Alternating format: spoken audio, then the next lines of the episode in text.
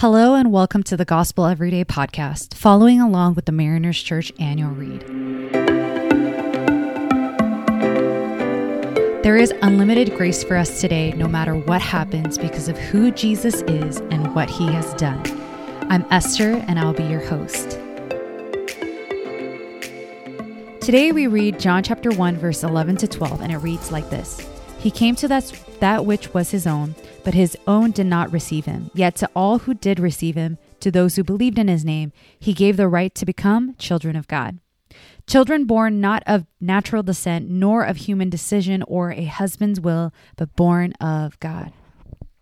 Happy Christmas Eve, Gospel Everyday podcast listeners and brothers and sisters in Christ. If you're listening to this on Christmas Eve, congratulations, you have been removed from Santa's naughty list.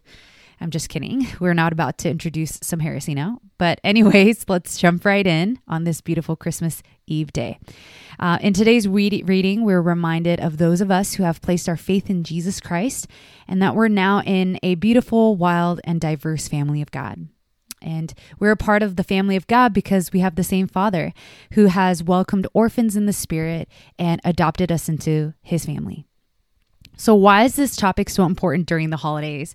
Because I can't think of a time when you're more confronted with the reality of your relationship dynamics or your relationship dysfunctions of your earthly family than now. To some, the holidays are a beautiful time of reunion, presents, food, and traditions. And I also believe that for some, it's not really an easy time. You're reminded of someone you've lost or has passed away, or you live far away from your family, or you're not in speaking terms with your children or parents. And to those who resonate with that, I acknowledge you and I grieve with you. And as we deep dive into today's reading and topic, I wanted to leave you beautiful listeners with three truths that I hope can bring some encouragement for you today. And the first is that we get to call God Father. All throughout God's word, there are many names and titles that God uses. Within his name displays a deep characteristic of God's nature that he discloses. For example, El Shaddai means Lord God Almighty. Yahweh means Lord. And Jehovah Erapha means the Lord that heals. Jehovah Jireh means the Lord that provides. Within these names reveal God as Almighty and Healer and Lord and Provider.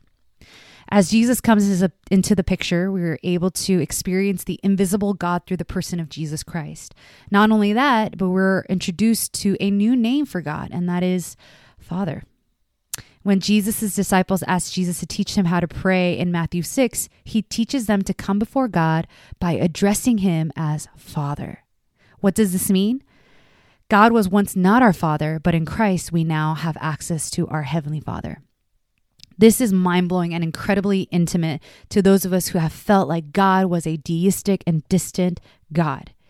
He is our Father who is personal, who is available and sacrificial.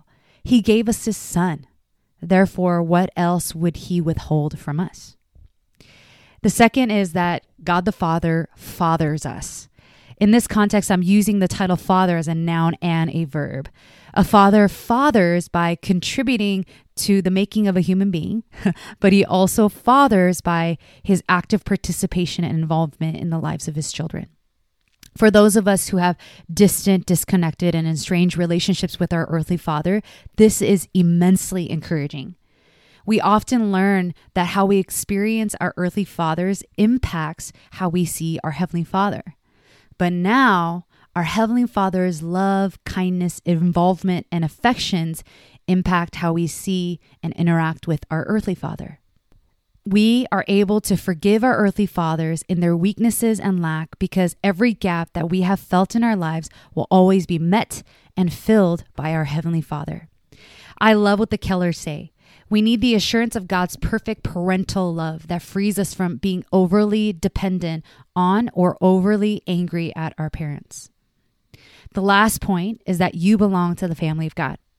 So this Christmas Eve, as you go to family gatherings or grieving the absence of these gatherings, remember that in your Heavenly Father, you are part of the family of God because you have a present, available, and sacrificial Father.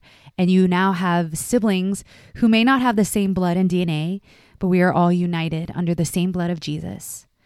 And we want to invite you, feel free to join us at one of our Christmas services today at 10, 12, 2, 4, 6, and 8 every 2 hours.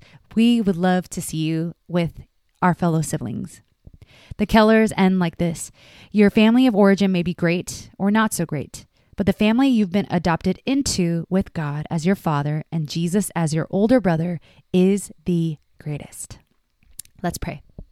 Father, we know that the family that we have in you knows us, sees us, and loves us deeply.